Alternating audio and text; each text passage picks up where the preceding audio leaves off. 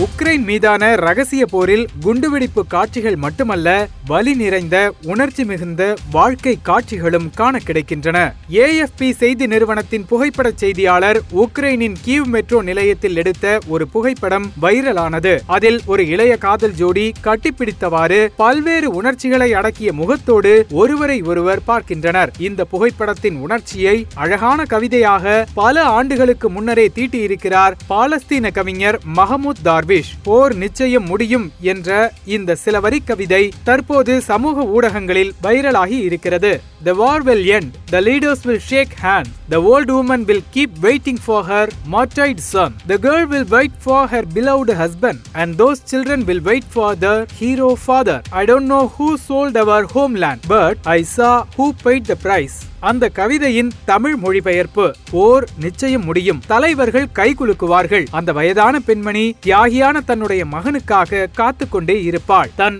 அன்பிற்குரிய கணவனுக்காக அந்த இளம் பெண் காத்திருப்பாள் நாய நாயகர்களான தமது அப்பாவிற்காக அந்த குழந்தைகளும் காத்திருப்பார்கள். நான் அறியவில்லை. யார் நமது தாய்மண்ணை விற்றார்கள்? ஆனால் நான் பார்த்துவிட்டேன். விலை கொடுக்க போவது யார் என்று. போர்க்காட்சிகளோடு போட்டி போட்டுக்கொண்டு மஹ்முத் தர்விஷின் இந்த பத்து வரி கவிதை சமூக ஊடகங்களில் அதிகம் பகிரப்பட்டு வருகிறது. போரின் விலையை சுமக்கப் போகும் மக்களின் வலியையும் இந்த கவிதை கேள்வியாக எழுப்புகிறது. பாலஸ்தீன நாட்டில் அல்பெர்வா கிராமத்தில் மார்ச் பதிமூன்று ஆயிரத்தி தொள்ளாயிரத்து நாற்பத்தி ஒன்னில் பிறந்த மஹமுத் தர்விஷ் அவரது காலத்தில் மிகுந்த செல்வாக்குடன் திகழ்ந்த கவிஞர்களுள் ஒருவர். ஆயிரத்தி தொள்ளாயிரத்து நாற்பத்தி எட்டாவது ஆண்டில் இஸ்ரேல் போர் காரணமாக அவர் தன்னுடைய ஏழு வயதில் லெபனானுக்கு குடும்பத்துடன் குடிபெயர்ந்தார். அவருடைய சொந்த கிராமம் இஸ்ரேல் ராணுவத்தால் ஆக்கிரமிக்கப்பட்டு முற்றிலும் அழிக்கப்பட்டது. பின்னர் அவருடைய குடும்பம் தாயகம் திரும்பி வடக்கு இஸ்ரேலில் உள்ள ஹஃபா என்னும் நகரத்தில் வசிக்க தொடங்கியது. எதுகை மோனை சந்தமின்றி நேரடியான வரிகளால் உணர்ச்சி பொங்கு எழுதும் கவிதை பாணியை தர்விஷ் உருவாக்கி கொண்டார். தன்னுடைய முதல் கவிதை தொகுப்பான சிறகுகளற்ற பறவைகளை பத்தொன்பதாவது வயதில் வெளியிட்டார். அவருடைய கவிதைகளில் அடிக்கடி வரும் கருப்பொருட்கள் மூன்று. அவை அவரது தாயகம் பெண்கள் மற்றும் போர். அவருடைய நான் ஒரு அரேபியன் என்னும் கவிதை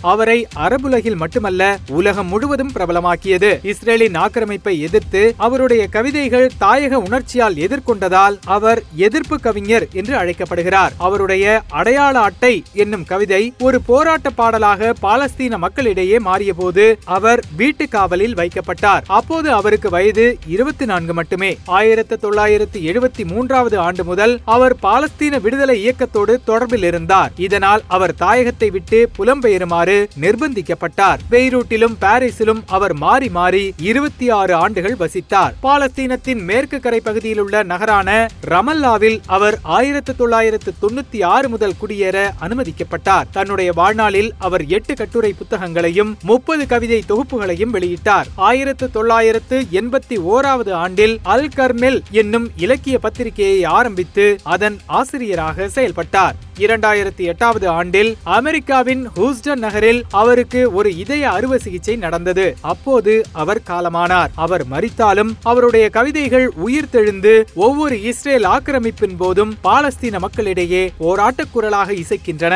பாலஸ்தீனம் மட்டுமல்ல ஈராக் உள்ளிட்ட அமெரிக்க ஆக்கிரமிப்பு போர்களை எதிர்த்தும் அவருடைய கவிதைகள் பேசப்பட்டன. தற்போது உக்ரைன் மீதான ரஷ்ய ஆக்கிரமிப்பு போரின் போதும் அவருடைய கவிதை வைரலாகியது. காங்கிரஸ் தலைவர் சசி தரூர் வங்க நடிகை ஸ்வஸ்திதா முகர்ஜி உட்பட பல பேர் தர்பீஷின் கவிதையை ட்வீட் செய்திருக்கின்றனர். ஆம் போர் நிச்சயம் முடியும். விலை கொடுக்க போவது யார்? போர் இருக்கும் வரை தர்பீஷ் தனது கவிதையால் இந்த உலகை கேட்டுக்கொண்டே இருப்பார்.